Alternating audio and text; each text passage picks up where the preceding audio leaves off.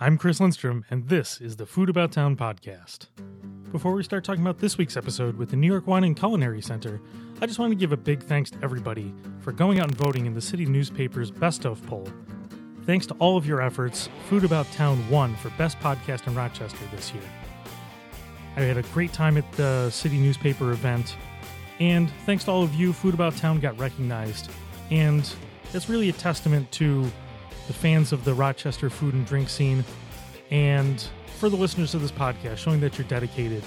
I really appreciate the assistance, and sharing this out with your friends is only going to help even more. We've got some fascinating guests coming up, and I'm really interested to see what the podcast becomes over the next year. And thanks to your dedication, I'm only expecting the best. So, thanks again, and enjoy this week's episode. In episode 58 of the Food About Town podcast, I talked with Andrew Chambers and Jeffrey McLean, two chefs from the New York Wine and Culinary Center, about all sorts of things that they do there. We talked about some really interesting events they have coming up.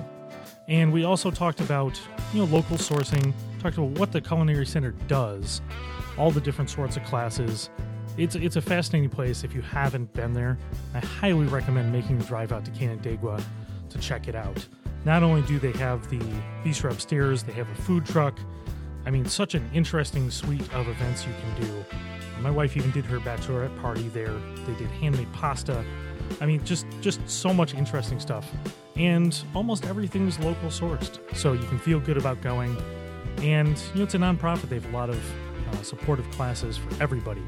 So make sure you check out nywcc.com and before we start, I'm going to list out a couple events that they didn't mention on the podcast since this went out a couple weeks after we recorded.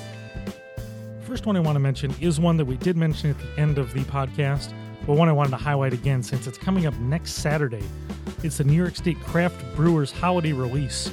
This is a big local local beer party. I think they mentioned it was over 30 local brewers. There's a VIP hour Make sure to buy those tickets. It's always best to buy the VIP, VIP tickets for these kind of events. So I'm planning on going. So if you want to come, come say hi. I'm planning on being there. So uh, look forward to that event. These brewery events are always fantastic. Um, the next one that you want to look at is the following Monday. Um, my buddy Paul Guglielmo does a sauce making class, so you can go check that out. That's on Monday, November 7th. And you know the the rest of the month, there's a lot of interesting classes. And the pizza and wing workshop on November 16th. Who doesn't want to make that kind of stuff? I mean, I love making pizza, and it's fascinating to try making it from top to bottom. And even as stuff as simple as knife skills. Don't forget, New York Wine and Culinary Center has everything you're looking for event-wise. So, thanks for tuning in this week. And if you're enjoying this episode, please share it out on social media and let your friends know that you're listening to the Food About Town podcast. Thank you and enjoy.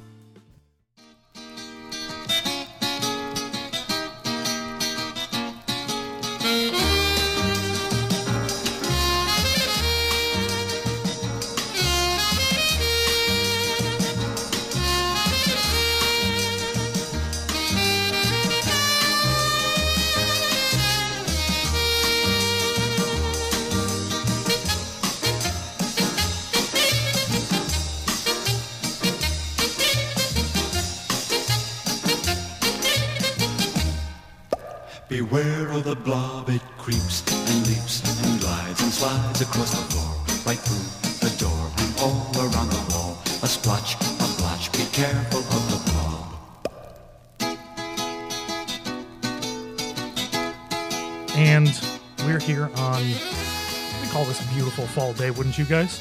Absolutely. Yeah, yeah, nice for upstate. Yeah, beautiful fall day, and and you know it's actually a great thing to say upstate. We're talking to two of the two of the chefs from the New York Wine and Culinary Center. Why don't you guys introduce yourselves real quick? Uh, I'm Andrew Chambers, the executive chef at the Culinary Center, and uh, we take care of you know do things with wine dinners and looking forward to yeah, talking about what we do. Beautiful. And uh, I'm Jeffrey McLean. I'm the Director of Education, the lead culinary instructor at the Center for our education department. Uh, we work with some of the uh, local uh, colleges in the area and do a lot of public programming featuring New York State agriculture and craft beverages. Beautiful. And you know, it's it's something I can't avoid. A beautiful, a beautiful radio voice. Thank you. it, it's always it's always great. I every so often you run across people who have experience in doing radio and doing um, doing other things, and it's you know some people are. I was talking to one of my one of my friends at one of the coffee places. All he did was he would lean back in his chair.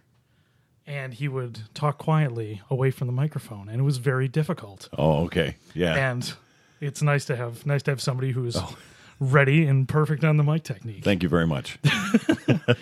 So, um, what sort of precipitated this was I've had the had the pleasure of going to uh, three of the New York Wine and Culinary, Culinary Center's tasting dinners, um, and I really enjoyed the time there. The ones I went to were I went to one with uh, Rohrbach. Rohrbach, yep. I went to one with um, what was what was the winery? It was um, The vegan Red, Tail Ridge, whole vegan plant-based. vegan dinner, which was fantastic.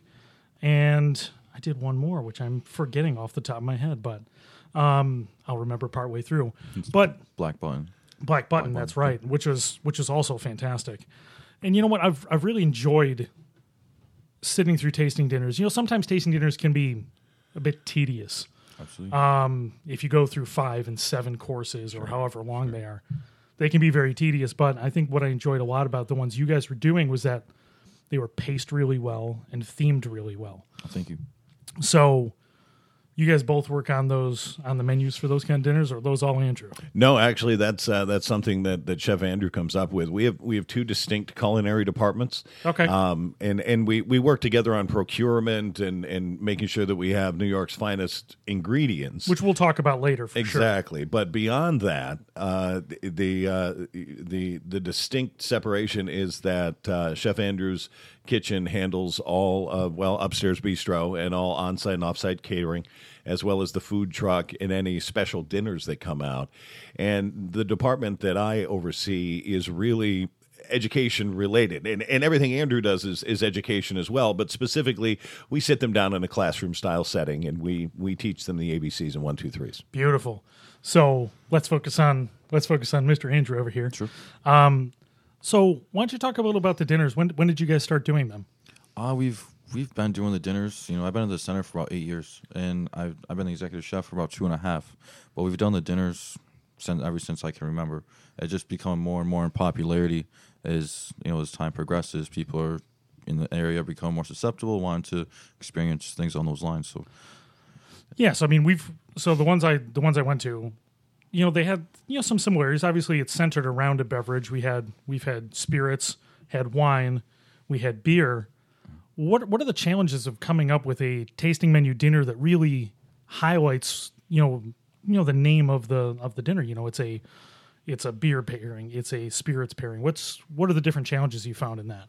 Well, I always those are always fun for me. It's like fun challenge. You know, you're trying to you're always looking to do try to keep it different interesting. And two, like when we meet with the breweries or the wineries or the distilleries, we're sitting down and we're trying through their portfolio or you know some stuff that they want to you know showcase for the evening. So uh, you know we're tasting, and whenever we taste, I was you know try to think. I was New York State mindset. You know, being at the Culinary Center for so long, it's kind of ingrained. It seems like at this point. So knowing what's available, what's coming from the farmers, from the relationships we built. Uh, you know, you taste you taste the wine, you smell the wine, you kind of dissect it or the beer, what have you. We dissect it down, and like, all right, I'm pulling these smells out of it. I can kind of pair these type of spices or uh, herbs or food items with that, and then different preparations. So it's kind of like the mindset I talk about in the in the dinners. Like you can complement the food with the wine together or the beverage. You can compare, uh, contrast them, and then you can use one or the other to cut through. Like if you're eating spicy food, maybe uh, uh, like a Riesling or something to, cut through with uh, acidic, making your mouth water, kind of cut through the spice of the food. Along those lines. Yeah, and I, what I found interesting sitting through them was when you decided to contrast, when you decided to to cut. And it's one of the things I look for when I do when I do restaurant reviews as well is Absolutely. you know a great dish has things that balance itself out. And you know utilizing a separate ingredient and this is I think something people forget when the when the beverage becomes an ingredient in the dish. Not only if it's utilized in the dish, which I know sometimes you would do in the like the beer pairing. I think you did a like a braise in one of them or No, we, something we like uh, that. uh, brine brine the protein and, and some of the beer, Right. and then uh, braise so the accent as well. Yeah, absolutely, and that, that makes a lot of sense. It turns into an ingredient in the dish, but the actual drinking of it turns into an ingredient, which is sometimes the challenging part. And I think from a palate perspective, can be really educational. Absolutely. learning how to pair, learning how to contrast. You try you try. I always tell people, you know, take a sip of the beverage, um, you know, get the mouthfeel, get the flavors, and then uh, you know, swallow. Try a bite of the food, you know, everything together, and then you know, get a sense for the food. Try to see the two experiences, and then let them come together. You take a, you know, a bite of the food, kind of get it all together, and then you take a sip of the beverage, and then see how the experience is elevated throughout, you know, with each other together. So, so you have a bunch of different areas. So you were talking about the upstairs bistro. Yeah. We were talking about the pairing dinners, uh, the food truck, which is relatively new as well. That opened what uh, a year and a half ago. Last uh, started last summer. Yeah, Yeah. the beginning of last summer. Yeah, I remember when it first came out. I was, I think, it was out at the, um, out at the uh, CMAC, CMAC, out yeah. there. Which I don't think it's actually CMAC anymore, is it? No, yeah. Is yeah. it still Yeah. called CMAC? Yeah. I always forget what it's called. I think it's the uh, Marvin Sands Performing Arts Center is the official name. But Okay. CMAC has some. Uh, that's their acronym for something. Okay, Probably For- starts with Constellation. I'm guessing. Probably Yeah, at this point, exactly. yeah. but I remember seeing it out there one of the first times, and you know, it seemed like a bit of a seemed like a departure for what was you know an educational center spurring out for a food truck. Um, how did you find that experience? You know, trying that out. Uh, trying that out, you know, it was, it was a great experience. You know, trying to uh, come up with a menu that we can still showcase the New York State products and ingredients coming to us throughout the various farmers and vendors and purveyors throughout the state, and coming up with a menu that can really change as the season changes as well. And that's um that's part of it. Is you know, people aren't always susceptible. Like, you know, I had this uh, two months ago. There's something with asparagus on it, and now we're into now we're into September, and the asparagus is long gone. So Yeah. you know, trying to keep it similar, but you know, always changing it up with the seasons as well. Yeah, and I think that's that's a great educational point as well. Well, e- exactly, and and when the when the food truck was implemented, it was implemented not so much as a um, as a, as a departure, but an extension. It allowed us to pick our message up and take it anywhere, and say, you know, this is what New York is about. And uh, and and Chef Andrew's done a great job with the menu on the truck to really uh, reach out to the regionality and the seasonality of the food in the area, and that so that's an extension of what we do, do as a not for profit is get out there and tell people. Well, let, let's let's splinter off now because I think that's a, this is a great time to talk about it. We're in a transitional period in the year right now. Uh, we're recording this late September. This should be out next week. So we're in that beautiful harvest period of upstate New York. This is our you know some of our biggest bounty. You know we've had a, a rough summer with the drought, and I know some of the harvests are going to be maybe a bit lower this year, but this is the exciting time in upstate New York. It was an exciting time. You got, you know, we're just coming out of, you know, tomatoes, melons, things along those lines, and now we're moving into more of the the winter squashes and uh, leafy greens and kales and Swiss chards, things, uh, cabbages. Of course, New York State is one of the largest cabbage producers in the country, and which uh, I think people forget. I mean, Mm-hmm. we're going to take just a step back even farther.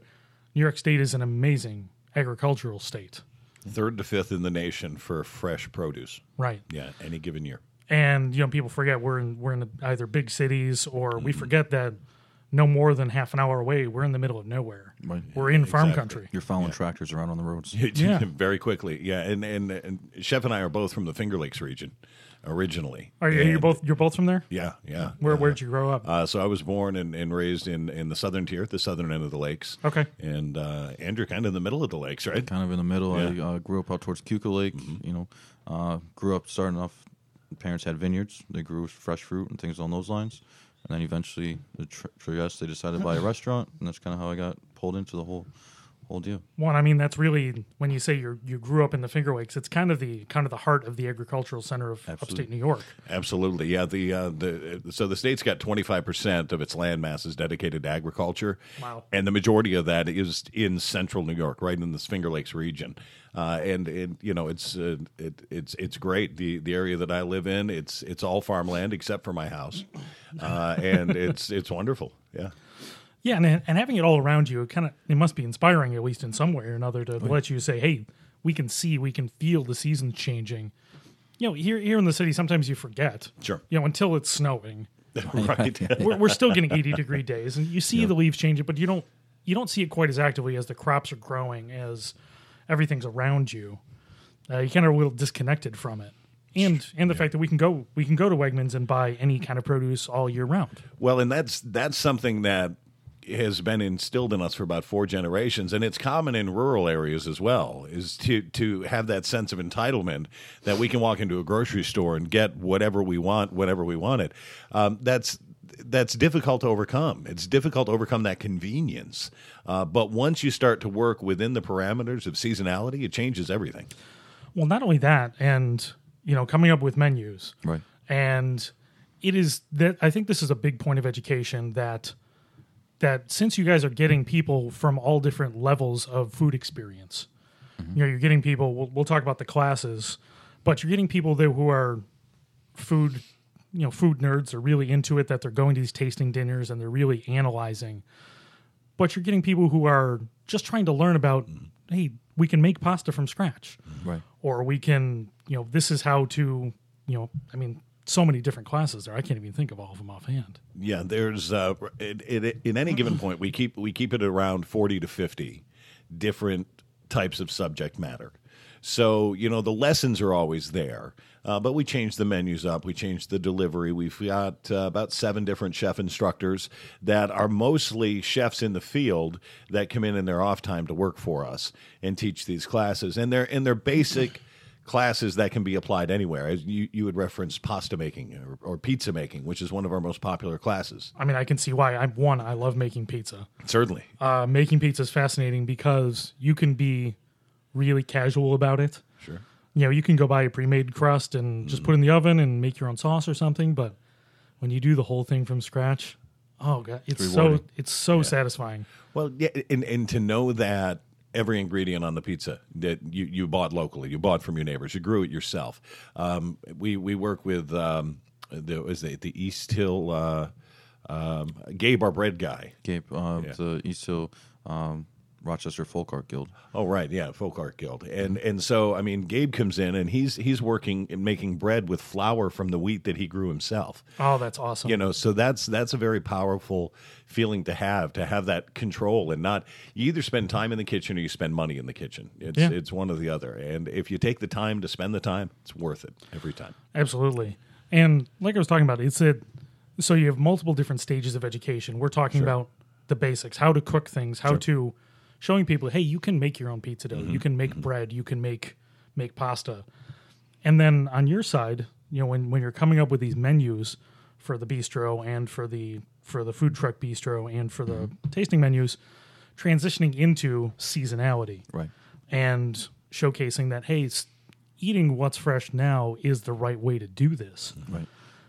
how, how do you balance the fact that it's one it's just doing it because it's the right thing to do because it tastes better? And how do you balance the educational part of that on the side We balance with um, and just being able to showcase, you know, what's available, how to utilize, you know, products maybe you're not familiar with, like kohlrabi or you know, celeriac, things like that, and, and different ways stuff you might find at the farmers market. You're like, oh, okay, now next time I see celeriac, I'll know, you know, maybe I can try this or try that. Um, different ragouts and stuff like that. Now we're in the fall season, ragouts and cassoulets. Um, and we work with over 87 different farmers, producers uh, throughout the state. And so that's almost seems like it's a full time job in itself. You know, staying with the farmers, in touch with everyone. We got this coming in. We got this coming in. But something that's really been helpful is working with uh, uh, Headwater Food Hub. yeah i mean they're really one fascinating guys i've had really nice yeah. conversations with them and it's a great service that they're providing and it's you know the fact that you can get local foods sourced through farmers that maybe they only do one thing. They only do Right. one thing great. You specialize. Yeah, and it, it's hard to it's hard to be a farmer that does everything. There's not many of them around anymore. Yeah, it's a very small selection of Yeah. complete farms. You know, someone like Phil Munson from Fisher Hill Farms. Yeah. He's doing a lot of stuff, but there's very few because it's it's a hard life. I mean, you're you're dedicated to really making the really optimizing your land. Optimizing your land and utilizing for sure. Well, and, and and one thing you see, in, especially on a larger scale, we, we talked about cabbage earlier, is you know th- those farmers have to be forecasters, and they have to say, I'm going to grow this because I know I can sell this. But it's really a guessing game until uh, until every farm adapts a CSA policy. Uh, you know, it's it's always a bit of a challenge. Uh, you know, we've all seen you know acres and acres of cabbage go unharvested because there was no market for it. And what a shame. Exactly. What a shame. What a shame when we have people who could be eating that. Sure. Yeah. Well, I mean, that it makes me want to talk about vegetarianism, but we're we're not gonna we're not gonna go we're not gonna dive into that um, hot button issue right now. I guess. Well, but but I, I want to stick my toe in it just for a second, Please. because I, I, I have to say that over the past couple of years, where the, the education department at the center listens to uh, the consumers that come in and take our classes, and we had to adjust our curriculum to accommodate the amount of vegetarians, vegans, gluten free, and lactose free individuals to a point where all of our classes are now naturally gluten free, unless there's a specific pasta or bread in it. Uh, and we have a, an entire suite of uh, vegan and vegetarian classes, including uh, this this diet called the four leaf diet. And I haven't heard of that. this is uh, this is based on a, a, a book uh, called the China Study, written by T. Colin Campbell. I've heard of that. I've heard of that, but I haven't heard the four. Yep. So the, the China study uh, uh, uh, was was um, compiled, and that information was extracted, and a program was developed called Four Leaf, which is eighty percent plant based vegan, uh, with no added fats or added salts in any way. Um, so it's it's a bit tricky to cook that way, um, but when we entered into it from an education standpoint, you know, we, we had to educate ourselves. So we, we held back and, and made sure that we developed curriculum that spoke to the cause. And now those classes are, are very well attended, 66% capacity, and they run a couple times a month. That's and, great. and they're very well received. So whether it's it's a lifestyle people agree with or not, uh, the reality of it is we all do better if uh, if it's uh, if it's have more heavily plant based. Yeah, and I think that's I think that's one of those things that at this point has been fairly well proven. Sure. And other than the fact that we're stubborn and we Right. we just enjoy it because I mean meat's delicious. Meat tastes good. Yeah, exactly. It's Yeah. fantastic, but yeah, it's it's been proven that it's detrimental to to health, to Sure. to the environment, everything. But you know, we're all doing it still. Yeah, and we we can all we can all try, we can all reduce, and I think it's that um, the way people would call it that conscientious omnivore eating. it's it's all about moderation. Yeah. You know, everybody, you know, I and, and I feel much that same way. I eat more veggies than I used to because I know it's better for me and and I'm getting old. Um, but at the same time, I love a piece of steak, but I'm not putting down a three pound porterhouse like I did when I was 21. Exactly. You know, it's different now. Well, and also, and I think this is you know for for those that are trying to be conscientious, you're eating smaller cuts, you're mm-hmm. eating the off cuts, mm-hmm. because if we're butchering whole animals, not everybody can eat a New York strip every day. Exactly. I'm kind of like speaking on with uh, using the offcuts and things like that. Uh, like I mentioned earlier, the uh, working with Headwater Food Hub, um, we at the center have adapted. Uh, we go through a half a cow a week, uh, full animal utilization, whether it's you know pork, beef, chicken, duck, lamb, you know you name it, whatever. But um, you know, and with the culinary center and the restaurants, will sell like the the steaks and the cuts in the food truck. We braise off, you know, like the brisket and the short ribs, things on those lines to feature on the food truck. We do different grinds and showcase the different products in the in the hands-on kitchen. So we're we're able to utilize, you know, be able to use that full animal. So you know, cow only has two tenderloins. you know. Exactly. You can't always have tenderloin on the menu. And how do you best utilize that How do you when you're when that? Mm-hmm. you're using a whole animal? How do you feature that? Do you use it for your tasting dinner? Do you use it for you know a carpaccio where you use less of it but you get all the flavor. Exactly. How, how do you balance it out? Yeah, and that's and that's something that that we t- we take that same message that Chef Andrew is applying and bringing it into the education world. And we you know we we sit individuals down and say, listen, you need to understand uh, how to cook a chicken breast, but you need to understand that that method is different than how you cook a chicken thigh. Oh, yeah. And we do the same with beef and with pork, and and so to educate individuals on how to use what's available to them instead of being recipe centric, where you know they're at the grocery store checking off their list and they're two items short, so they're not making that meal. That's what we're trying to get past is that that recipeless culture, going back to just knowing how to cook what you have available. Yeah, and there's there's so many ways to utilize produce, and there's so many simple ways. Sure. Mm-hmm. Um, so I, I recall, and some some of the great things that you see when it, when you're talking about vegetarian food is true highlighting of the ingredients. Mm-hmm. Right. Mm-hmm. It's easy to forget when you're it's a meat, it's a starch, and it's some vegetable off to the side. Right. Right. That focusing on the vegetables, and I thought the vegan dinner that you did, uh, Chef Andrew, was a great example of this. Was really highlighting the vegetables. Highlighting the vegetables, utilizing only you know three or four components in each dish. Really let the let them speak for themselves. You know uh, that was that followed the four leaf whole food plant based diet. So there was no salt, there's no added oil or sugars, and you know utilizing those practices to try to you know let the let the product speak for itself and showcase and let it pair. You know, in addition to some herbs maybe or a couple spices, and let it pair with the with the beverage with uh, you know Red Tail Ridge. Yeah, and I think that's that's a restraint can be one of the more complex things to use. And when I mean when you're working with you know wonderful product, you know like the state has to offer, it's let it speak for itself. You don't have to do a whole lot to it. You know, Yeah, and I think in that case it was a and something that I get frustrated with when I go out and I specifically eat vegetarian or vegan right? is that there's so many substitutes. There's so many um and it's not to say I mean there's there's places out there that do a good job of substitutes. I mean Red Fern's a great example. They cook 100% vegan but they use a lot of substitutes. They're trying to replicate macaroni and cheese, a steak Right, right. sandwich. And that's that's fine. I'm I'm okay with it. I've had some really good food there. I like the place. My preference is to eat vegetables as vegetables. Mm-hmm. If it's delicious, let's make that vegetable as delicious as it can Absolutely. be. And you know, really highlight that this is this is New York State.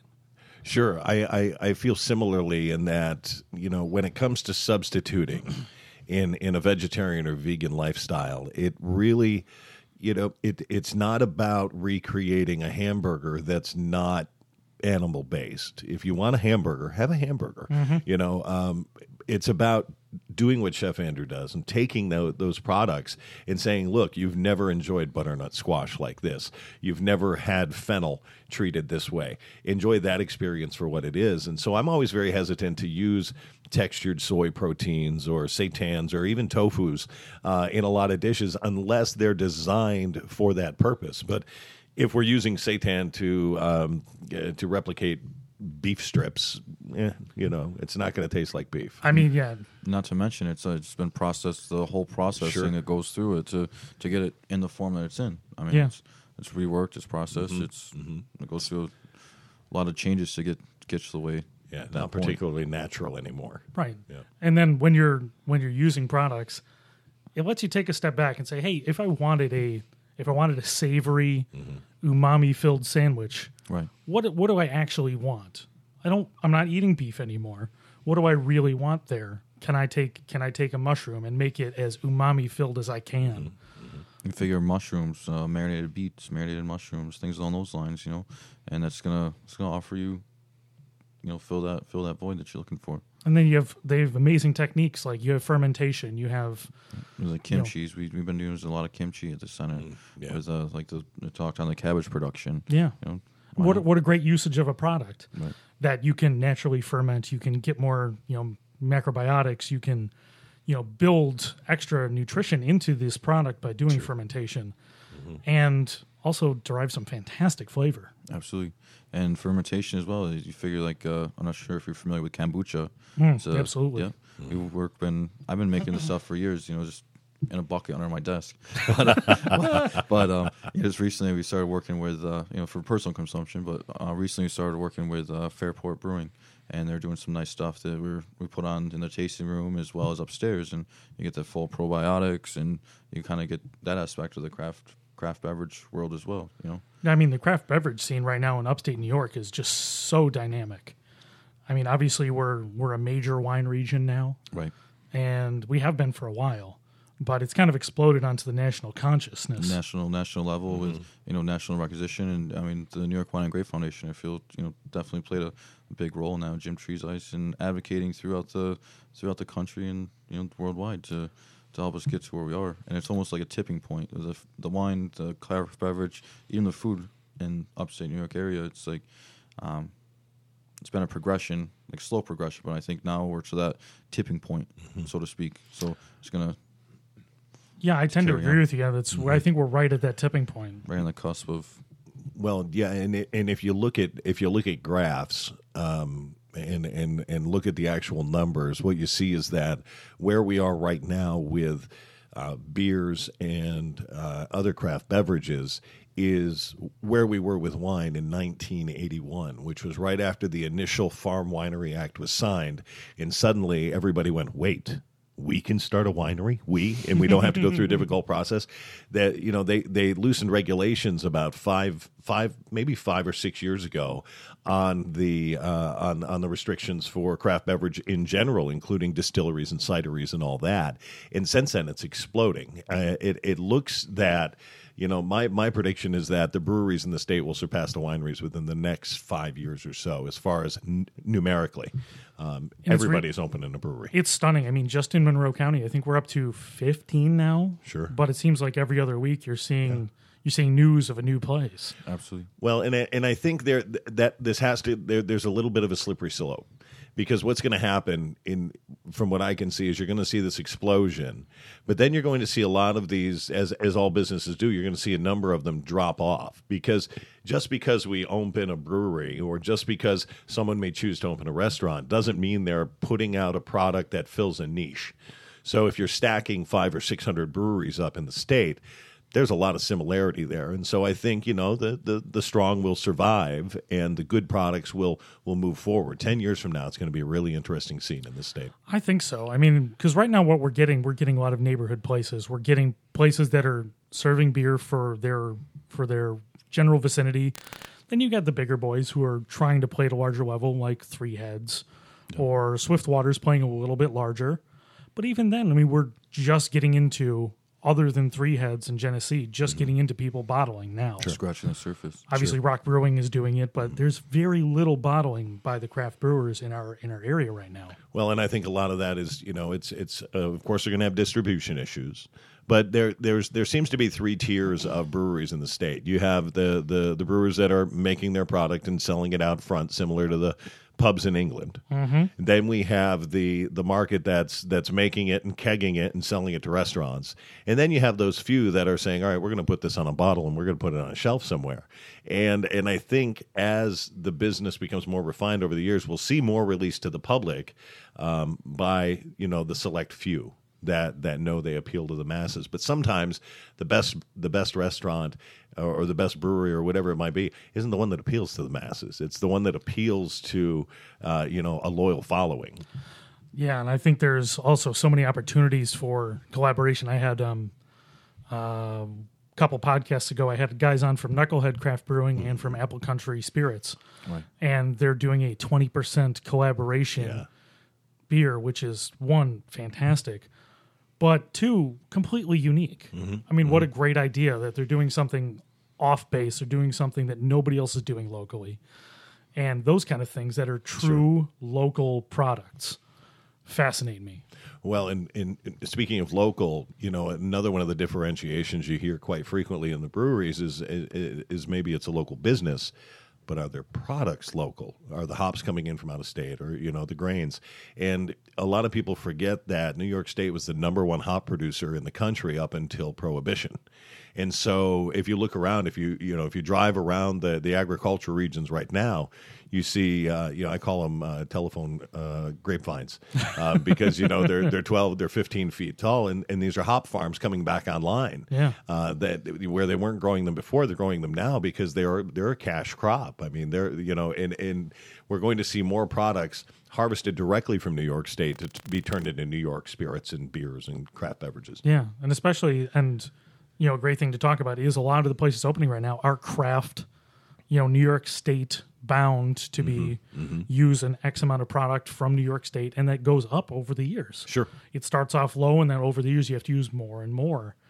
And it's sort of a you're right. It's going to spur that growth. I mean, why wouldn't you want to be farming hops right now? Exactly, exactly. I, I've known I, I know a couple uh, cattlemen in the southern tier that have switched over to uh, to to crop farming like hops, and uh, even from an agricultural standpoint, they're finding that instead of harvesting uh, cattle, it's easier to raise and harvest goats. Yeah. And so you see, a, you, there's really a big dynamic shifting. Oh, I mean, what, what a great thing that would be in of itself. Sure. I mean, goats are really efficient creatures. efficient. They're sustainable. You figure goats, lambs, rabbits, things on those lines, and we play with things like that on the on the menu at the at the culinary center. Well, that's an know? interesting idea because it's really underused proteins in our area. Oh, absolutely. When you figure goat is the largest uh, utilized protein in the world, and you come to America and you got you got beef or you know, along those lines, and it's it's just from a sustainable aspect, from a utilization aspect, Mm-hmm. it's why not? I mean, goat's delicious. Oh, it's it's absolutely wonderful, and and I love. Um, so we work closely with Finger Lakes Community College, and and nothing's better than having you know a bunch of college culinary freshmen walking into the back as Chef Andrew's got a skinned goat laying up on the uh, table, and he's, he's breaking it down because truly, you know, there's not much you can't use, and and very little product uh, ever leaves that kitchen without being used, utilized, strained, boiled, scraped. I mean, it's it's really unbelievable. You can use everything on the hog except the squeal. Yeah. well, and even that, you can probably cook and make some gelatin out of it. um, and that's you know, it's that's another great thing when you see full utilization. When you go to, when you see somebody making what turns out to be classic products now, Sure. like head cheese. Mm-hmm. When you see, um, you know, stews made out of that stuff. I mean, what great richness you can get from cooking off of a head. Right. Well, it, and it's it's about understanding what you have and the best way to maximize it. You know, can you can you uh, you know can you skin a, a, a pork's head and cut off the meat and turn it into a quick steak? Absolutely not. Um, but you know, treated properly. It's the best. You know, we one thing I, I've always enjoyed is after the hog roasts at the center for whatever event we may be doing, everybody out there is fighting over the shoulder and the tenderloin and the loin. And once that thing comes inside, somebody's got a knife and we're going after the cheek meat, uh, you know, and, and the stuff that's really good. I, I have a belief that the the best food never leaves the kitchen. The chefs know all the best stuff. We serve, you know, what what the public wants, and and if we could just inspire them to appreciate what the really good stuff is, then then we're changing lives. Yeah, I mean, when you have a pig head, Chef Andrew, when it's sitting in there, Yeah. do you go for the cheeks or what? What do you go for on the pig head? I grab for the uh, go for the crossings and go straight for right right for the cap. Yeah, Yeah, You grab a spoon and go some gherkins. You can't go wrong. yeah. right. You know what? Where I go is the I go behind the eyeballs, Yeah, yeah. and I mean, the, there's so much deliciousness on a pig's head. Oh sure. I mean, from from the jowls to the cheeks to the like behind the eyeballs to all around. It's just and something that in a lot of places you can grab for almost nothing. Sure. Because people are throwing them away. Absolutely. Well, and you know that that term "offal" generated the term "awful," Yeah. and uh, and but, but they just you know they don't understand. Um, if if you have the talent and you have the knowledge, uh, there's you know much better parts to enjoy than a tenderloin. That's for sure. Yeah, I mean, tenderloins are boring. Right. I mean, you go to the restaurant, they're going to smother them with uh, with blue cheese or some sort of thick buttery sauce, a hollandaise or béarnaise or something on those lines to give it flavor. There's no fat in the tenderloin. I always say fat's flavor, and you know, if I go out to eat and order steak, I'm definitely going for the uh, for the ribeye. You know, Oh, yeah. fattier the Well, and even better. then, I Yeah, don't. yeah. I'd rather buy a. I'd rather buy a sirloin. right on. Yeah. You know, it's a used cut. It's got it's got some it's got beef flavor to it. it's got the beef. Yeah, Um, exactly. And you know what? I think even getting to the more interesting beef cuts nowadays, you've got your bavettes, you've got your tri-tips. I mean, tri-tips super popular on the West Coast, Absolutely. which again, that's a weird regional thing. Yeah. we don't eat tri-tip here. No, it's uh, you know we if you would have walked into a grocery store five years ago on the East Coast, nobody would have known what you're talking about. Now they know and just tell you they don't have it. because out there that's that is the steak is is the tri-tip that's what everybody serves You know, in san francisco or seattle it's tri-tip um, but I, I was finding out about you know bavette and uh, oyster steaks Oyster steaks. yeah. what a, amazing i saw it first at mccann's and it's the it was one of the best steaks i've ever cooked it was so simple and you know it's kind of like a like a radial skirt steak Yeah. Yeah. And again skirt steak that's probably my other favorite it's just Can't go wrong. No. so much flavor Oh, it's so good. and especially if you like you meat rare, you season it like crazy. Yep. You throw it on hot. Uh, hot, both sides, 30 seconds. You're pulling off, let it rest for a minute, and you're good to go. so it. good. You know?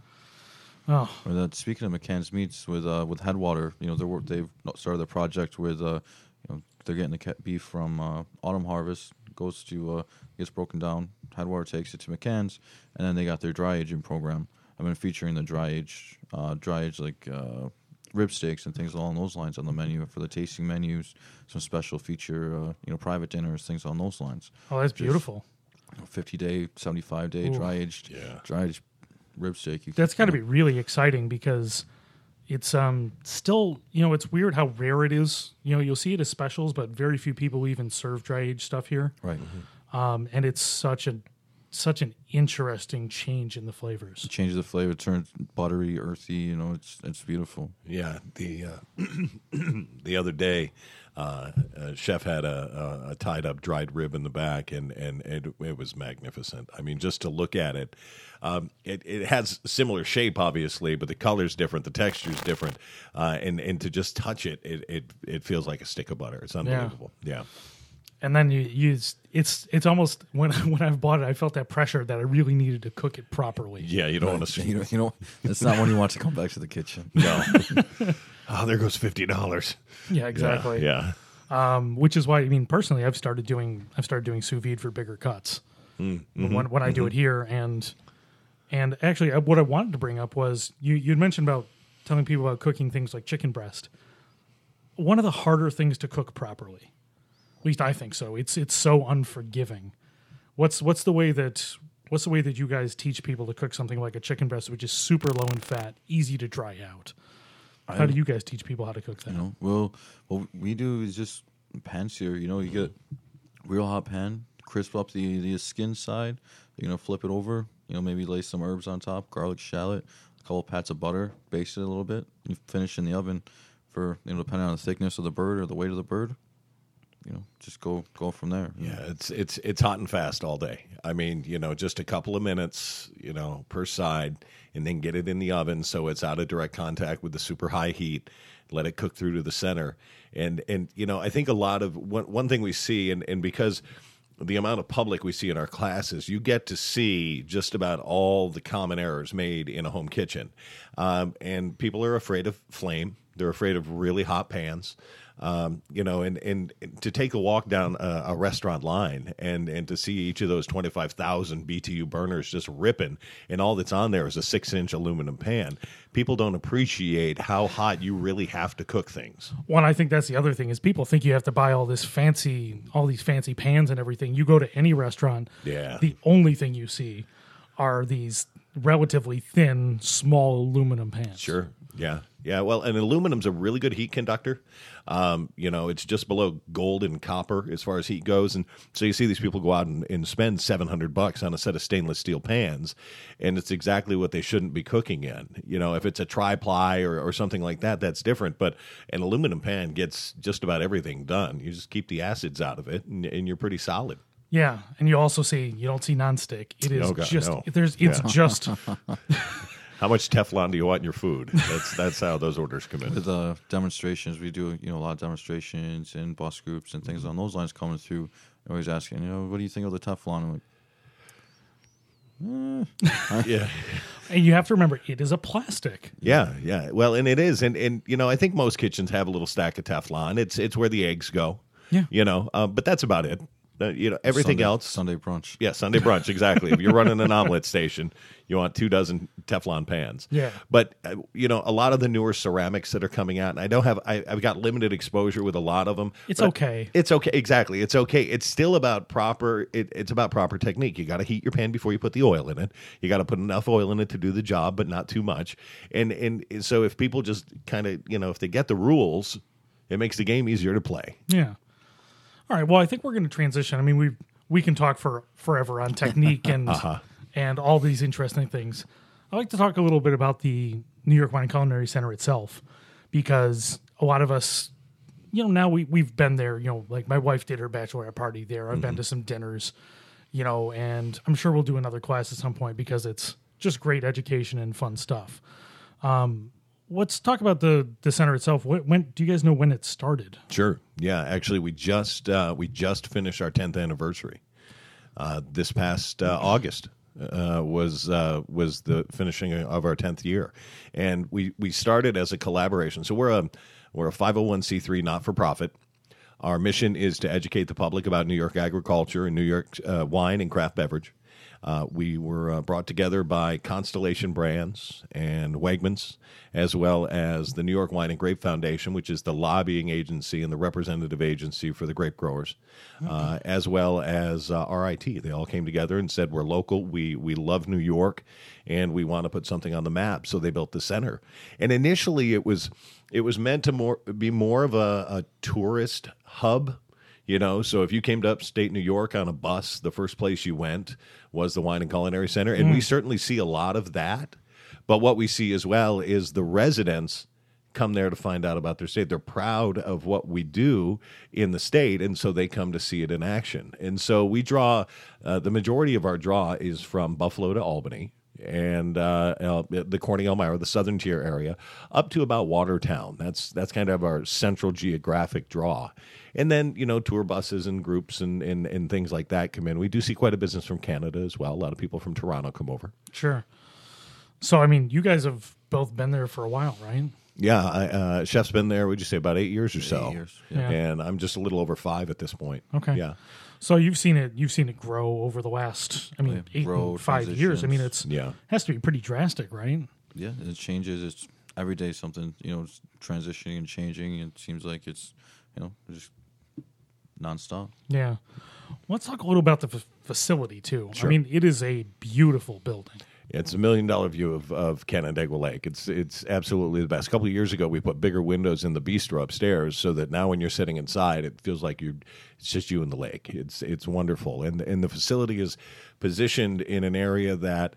Uh, you know, there's the Canandaigua uh, Inn on the Lake behind us, so we have lodging nearby. We're right off of Main Street. Our address is 800 South Main Street in Canandaigua, so we're right by the pier. And with the new project going in, the uh, Pinnacle North project, which is just a huge development. and and it's going up faster than Lego blocks. I mean, they're I haven't they're- seen it yet. Yeah, it's absolutely. They've got. Uh, they're It's almost ambitious.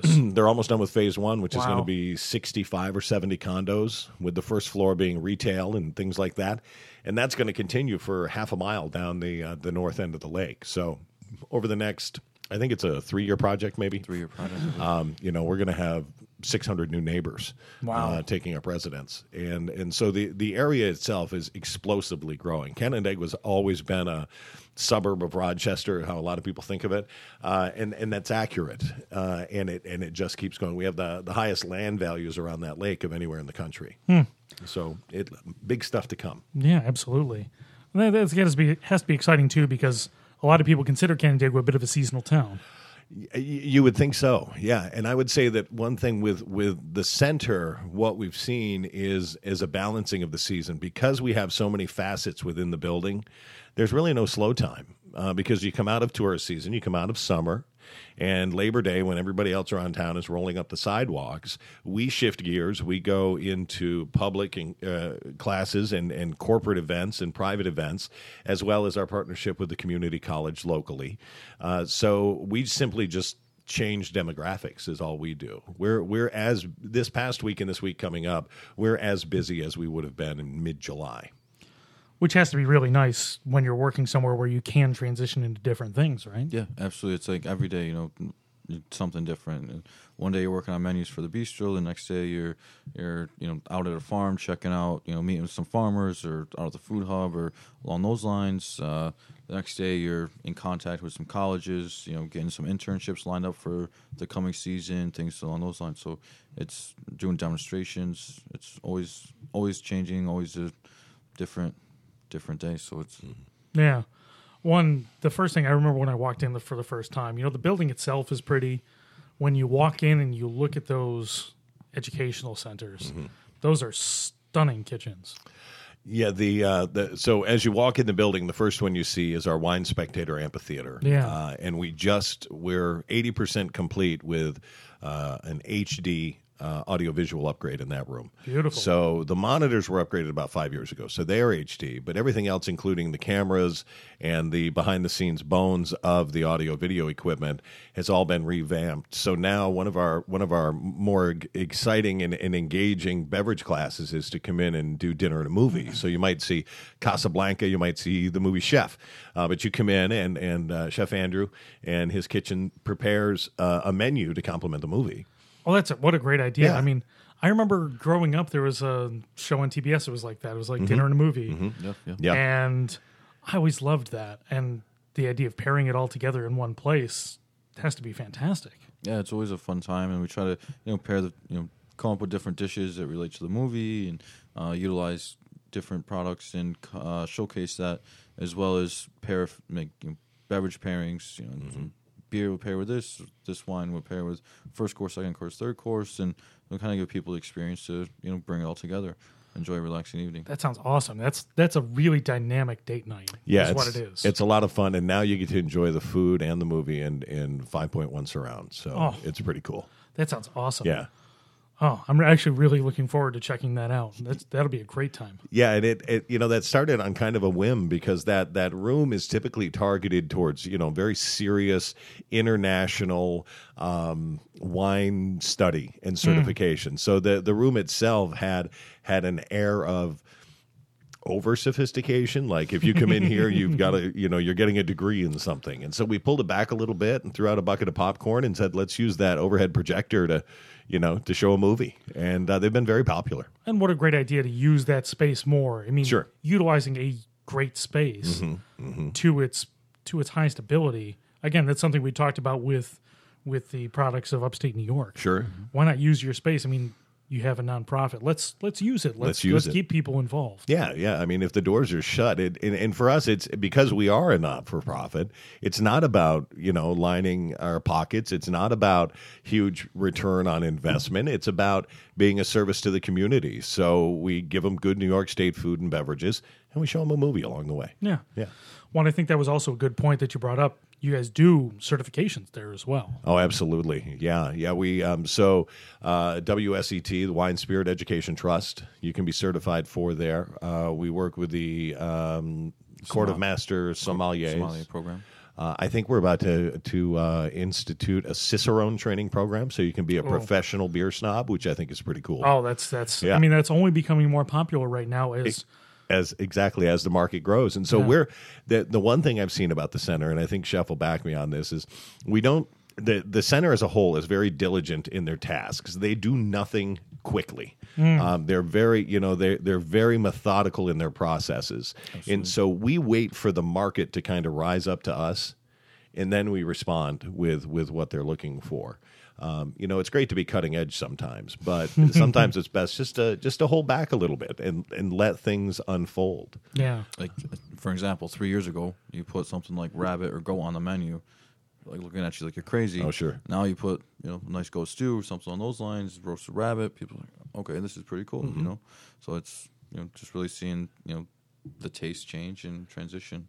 I, I remember it was about a year ago. So we, it wasn't. It was probably six months ago. That so we we're the um, local Rotarians weekly meeting spot. okay. and uh, I was I was standing outside their lunchroom where they go in uh, to our private dining room to get their lunch, and I heard a conversation going on. Someone was saying, "Oh, look, that's that's fried chicken," and you know a couple people picked it up, and then someone exclaimed rather loudly, "No, that's fried rabbit," and the one guy picks it up and he says, "Well, it's delicious." And he walked out of the room and took his rabbit with him. So it was the idea that you know that uh, you have to introduce people to these things. You have to show them. Yeah. You just have to do it. Well, and that's that's I mean, what a great what a great thing to see. Mm-hmm, And when somebody's just like, "Oh, okay, is it good?" Is it good? Exactly. Does it taste good? Yeah. You know, I think when it when it comes to food, uh, there was a study done by by Cornell University in the late '90s that showed that the average American household, as a family, only cooks 30 meals over the entire lifespan of the household. Right. So, ta- and we all know somebody who has Taco Tuesday. Yeah. You know, and and with, it's not like they're making rabbit tacos, right? They're Right. making ground beef seasoned with a packet of whatever, and so if we just expand it a little bit and take away the tunnel vision of of what good food really is and recognize that you know that goat is the number one harvested mammal in in the world it's you know and and to to put it in perspective and get away from that you know the great american diet is is something that is everything but you know great Well, well, and not only that, I mean, what a great opportunity. I mean, we can say here, "Hey, Taco Tuesday's boring if you do it that way." But what a great opportunity. Tacos are an amazing vessel Sure. for diversity in products when it comes to proteins and vegetables. Absolutely, and it's it's fun to see people you know transition and try try something new that maybe they wouldn't be be apt to try it, or they see it, or it's like, oh, I'll give it a whirl, and, and them believers essentially. Yeah. Um, something too that uh, is fun that we've been doing is uh, the the farm dinners. We've been working with some local farms that we work with, and um, pairing up with wineries or breweries, and utilizing the food truck not only is to go around, you know, sell sandwiches and this that, and the other thing, but we're doing five, six, seven, eight course dinners on farms. Oh, that's We'll awesome. set up you know 40, 50 people at a at one of the farms, and everything that for the dinners, majority of the products are right from the farm. Whether it's uh, you know the produce, the fruits, the proteins, chicken, duck, turkey, you know what have you, pork, and um, it's kind of fun. You know, give people a tour of the farm and see them how to. You see the, everything come together. Yeah, that's that's a, what a great way to engage people too. Going and actually seeing a farm in action. sure I remember um, we were on vacation in the Adirondacks and we had an off day and we just drove. We were just driving around and we found a farm that was doing. You know, it's a big. They were doing a big CSA, but this was like mm-hmm. the work day. okay And you show up and you go out. You can buy stuff either from there. They're cooking a meal for the people who are out working. It was a huge fall harvest, and what a, what a great sight of all the people coming together to work on the farm, get a great meal, and really learn about hey, what what are farms nowadays? Because they're so different from what they were not that long ago. Well, and they're so few as well. Yeah. You know, to have a, a family farm or even a, you know, you see a lot of cooperative farms now where a couple families are coming together to run it as a business. Um, it, it's wonderful, but you know we're at 25 percent of the farms that we were 100 years ago, and yet as a culture we're in that same place. You know, if you look at 1916 and draw a correlation between where we are now, it's the same thing. It was local, it was seasonal. You were buying from people you knew, or you were growing it yourself. You didn't have a choice. Exactly. And so we've kind of come back to where we need to be, but now we need to see the growth in the farming community once again. We need to see more people not not selling the land off to developers and staying strong and saying we're, you know, maybe I'm not going to farm this now, but maybe my neighbor will or maybe, you know, maybe my kids will. I've got I've got 5 kids and and my father always said something very influential. He says buy land. They're not making any more of it. Right? so get it while you can because eventually if if it's there, it's going to be developed and it's important to hang on to that agricultural region. You know, uh, I I have uh, some strong opinions about the the science and the future of farming as far as hydroponic and aeroponic operations. I think there's a place for them, uh, and most of that is on the space shuttle. Uh, you know, I think to grow good products that speak to a region, you have to physically engage the region, and that means you have to be in the soil. You hear terroir so much when it comes to wineries.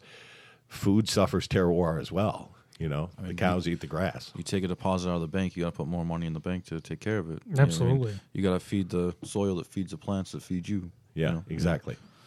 Yeah, and that's obviously that that's a topic we could go on for for a long sure. time. No, you bet. Yeah. But I think what we'll do for now is, you know, say, hey, I mean, the the center's beautiful. If you haven't been out there for a class yet, check out the website, Uh, which is nywcc.com. I like to say nywic.com. That's the way to remember it. and huge selection of classes happening all the time. Yeah, yeah, we do. Um, i- i- this time of the year, when when college is in session, Monday, Tuesdays, and Wednesdays belong to Finger Lakes Community College. But Thursday through Sunday, uh, we run on average of ten classes in those four days.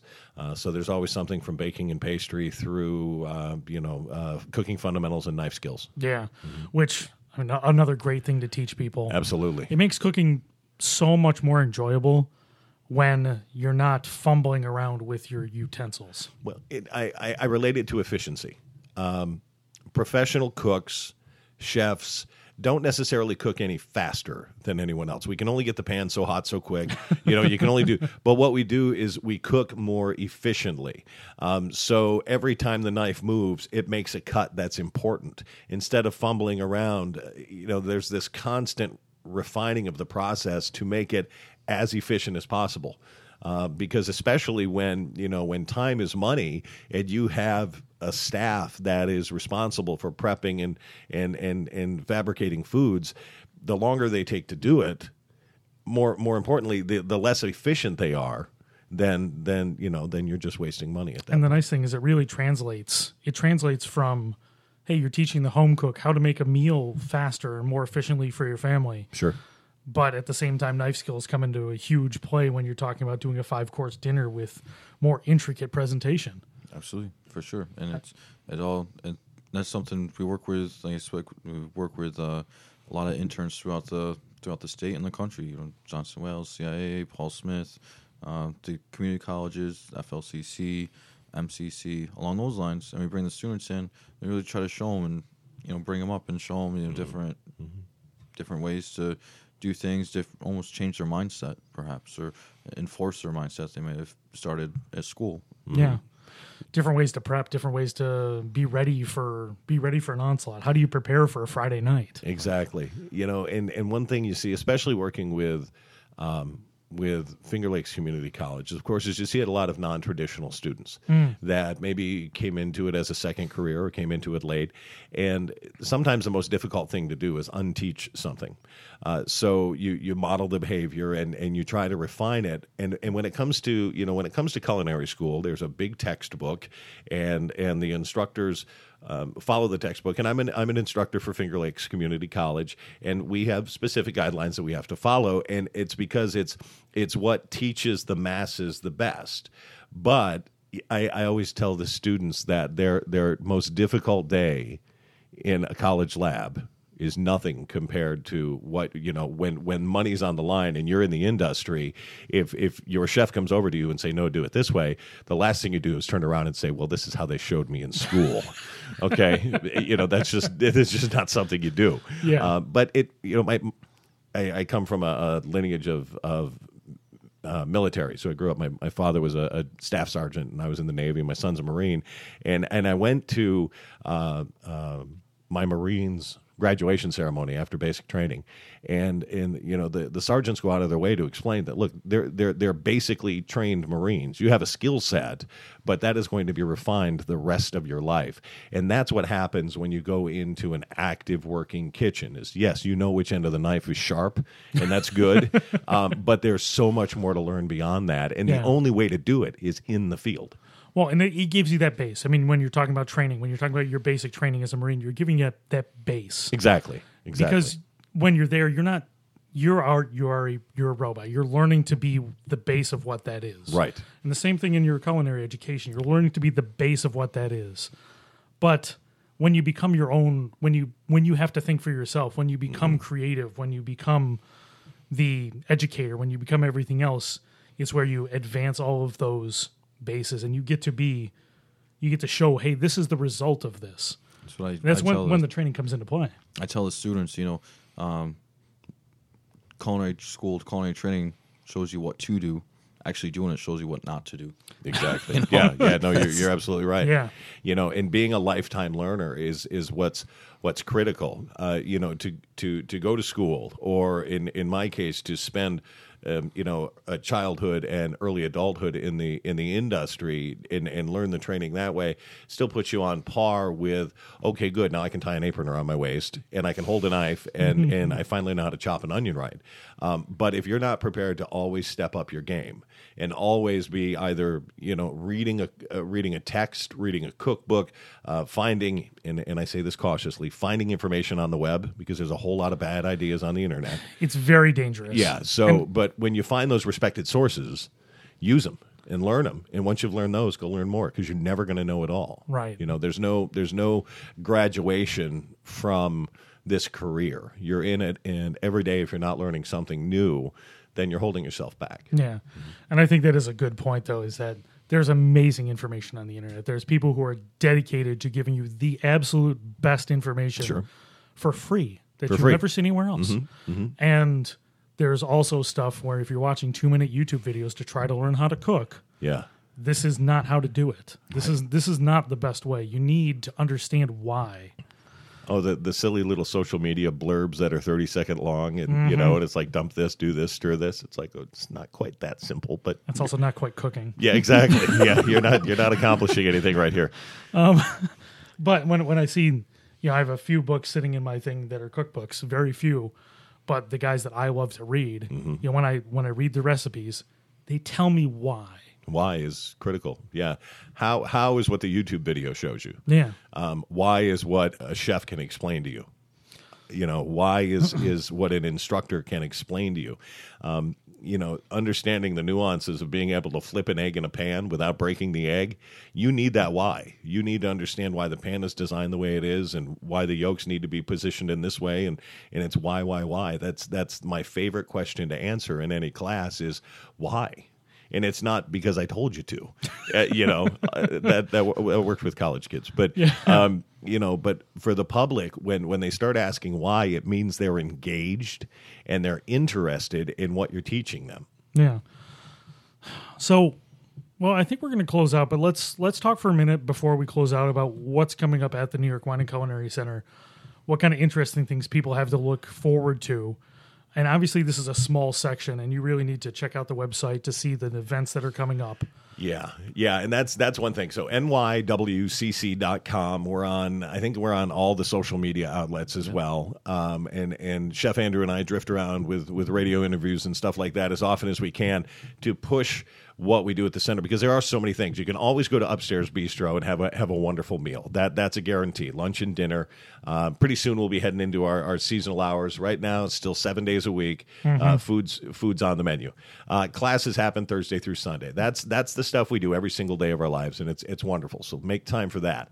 But I mean, some some dates of note. And Andrew, I think you have the paper. One of one of one of the big things coming up are are these these brew, brewmaster dinners and these winemaker dinners. And so what what are the next couple that are coming up? Uh, the next the next uh, brewmaster dinner we have coming up is one of the farm dinners I spoke of.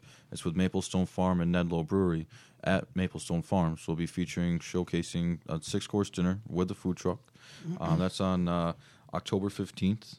Uh, the next uh, followed by that, we'll be working with uh, Finger Lakes Distilling, Finger, partnering with Finger Lakes Distilling to do a do a six course dinner. You see, uh, you'll be able to sh- showcase their spirit as well as a cocktail form, and then you get the entree uh, or the the food paired along with that. And um, another big fun event coming up is the uh, New York State Craft Brewers Holiday Release. That's on November fifth, and it'll be about we're looking upwards to thirty different breweries from around the state. Uh, going to be at the center. Throughout the property. We'll have food trucks there. We'll have music. We'll have uh, beer centric food like uh, Josef Brunner's sausages. Uh, you know, pretzels. We're showcasing cabbage, of course. You know that time of year. Absolutely. you can't go wrong with beer. And uh, Yeah, yeah. The uh, the the craft brewers uh, thing is kind of cool. This is actually this the second event that we've done that features a VIP section. Okay, so this is what's really cool. They're expecting uh, 30, you said, around 30, I think. roughly I think we've got breweries. 15, 20 signed up now. There's going to be a tasting tent in the parking lot.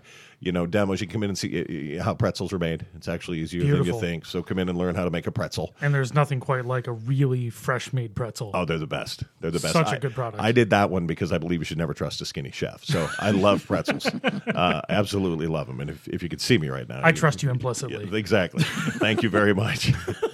Look like you spent a lifetime in this industry. Yes, I did. Um, but uh, yeah, the, the the cool thing about the VIP is is you buy a ticket for the VIP, it costs a little more. But uh, we were talking about this before the podcast, and Yeah. and you're saying if there's a VIP option for anything, sign up for it because you're going to get more one on one. You're going to get some you know some extra tchotchke, and you're going to get quality time with the Brewers in this situation. Yeah, and having gone to some of these beer events, um, you know, I went to the to the Brewers Fest as part of the Real Beer Week. I went to the uh, uh, the Real Beer Week one, and then the Brewers Fest. There was one held by Rohrbach at the public market. Um, you can go after, but when you're, you know, these kind of things are very well attended. Sure. You really want to make sure you get a chance to sample as much as you want, so you get to the breweries you want to get to. And you know, if you get to um, if there's something fancy that day, you want to be able to try the limited edition stuff that people are putting out. Yeah, exactly, and and that's what's going to happen for the VIP section. it's an hour before. So what's what's kind of nice about this, and, and personally.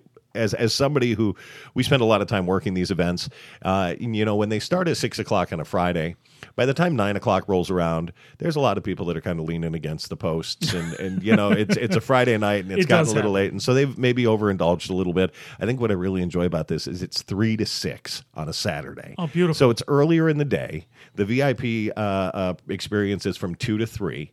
But if you come as a VIP, I think uh, the tickets are. Uh, I think the tickets are sixty uh, for the VIP, and then uh, thirty-five for the the general admission. Forty-five if you pay at the door. Yeah. Um, but you know, you're talking about thirty breweries. Thirty breweries pouring two ounce samples. You know, that's uh, that's half a gallon of beer if you only taste through one of them each. It's kitchen math. You just got to do that real quick. Yeah, And, exactly. You know, that's a that's that's a that's a value. You're not, you know, and, and you're getting you're going to get food samples. You're going to get an education. Uh, you can sit down in the the demo theater, or we'll have things going on in our our Jade Range hands-on kitchen as well. I mean, one thing the center does is eh, very well is we put on large scale events really well. We love the intimate stuff and we love the classroom settings, but when our boss lets the reins go and says, "Y'all just take over the building and do whatever you want to do," that's when you want to show up because you're going to be part of something special. Yeah, because I mean, I, like I said, I've been to these events, and it kind of get it's it's one note focus on the beer, which is great. You know, New York State has a great beer scene right now. Sure. Not just Rochester. I mean, Buffalo's amazing places. Oh, yeah. Syracuse is really popping right now, and checking out all the stuff from around the area is one enlightening to see what is available, but those things are really focused on one part. Well, exactly. But then you're saying, I mean, at the same time, you're paying the same price at these other places, but here you're getting to you're getting an education. You get to go Yeah. do a class almost. You get to go listen to a presentation. Oh, sure, exactly. And and you know what? The one thing I think that because we've been so intimately involved in this, the one thing that's kind of neat about this is a lot of these breweries are bringing beers that they are mm. making exclusively for this event. So it's not like you're going to roll up in there and get the stuff they're selling down the street. I mean, they may have that as well, and that's fantastic. But a lot of these breweries are providing custom brews just for this event. So if you don't show up and taste it, you're not going to get to taste it. Yeah. Yeah. Which I, I find really fascinating. Some of the odd stuff, you know, people are doing, you know, the big sours. People Sure. are doing trying to do those fancy IPAs Yeah. That we've been enjoying throughout the podcast. today. Absolutely delightful, by the way. Not good. We can't can't talk about them though because they're not from New York, but Yeah. uh, they're they're tasty. Yeah, I love the glasses, by the way. Yeah, so very I cool. appreciate that. Yeah, So I think we're wrapping up. Um, Let's get the final plugs in. Um, so NYWCC. WCC. Yeah. Dot com. That's that's the big one, and find on social media. Yeah, on, on social media, you're going to find us under NYWCC, or you're going to find us New York Wine and Culinary Center. Uh, it, it all depends, you know, because Facebook hasn't truncated all their names yet, so they're still using long longhand. Uh, but everybody else, I think, is at NYWCC. Uh, and uh, you know, the, I, I guess the the you know the finishing plugs are watch for those winemakers and brewmasters dinners. We're doing a couple a month at this point, We've aren't been we? doing about two a month. Yeah. Yeah. it's a winery, try to do a winery and a distillery, winery and a brewery. You know, to showcase showcase that get everyone, you know, let everyone get a turn. So yeah. And I do have to say, I mean, having been to a few of them, really engaging, a lot of great execution on the meals. The pairings are fantastic. Well worth going to. It's a great evening out. Yeah. And from Rochester, a short drive away. Make sure you leave a little bit early for the traffic. Yeah, watch that 490 stuff. We we did okay. We were about five minutes late, but Yeah. uh, yeah, it's. I mean, from from your door here to our place, 35 minutes. Yeah, absolutely. So if you're on 490, you're only 20 minutes away. Yeah. Yeah. So definitely check it out. It's a great time. So want to thank uh, Chef Jeff and uh, Chef Andrew, for coming out today. It's a great pleasure. time. Absolutely. Thanks for having us. Absolutely. And um, I'm at Stromy on Twitter and Instagram. And I'll have said this in the intro, but if you got this far and you haven't voted for me for Best Podcast in Rochester, please do so. I'm on the final four in the city newspapers poll. So I appreciate the support already and uh, get out the vote for me. There you go. We'll push you over the top. Sweet. Yeah. Thanks, guys. Thank you. See ya.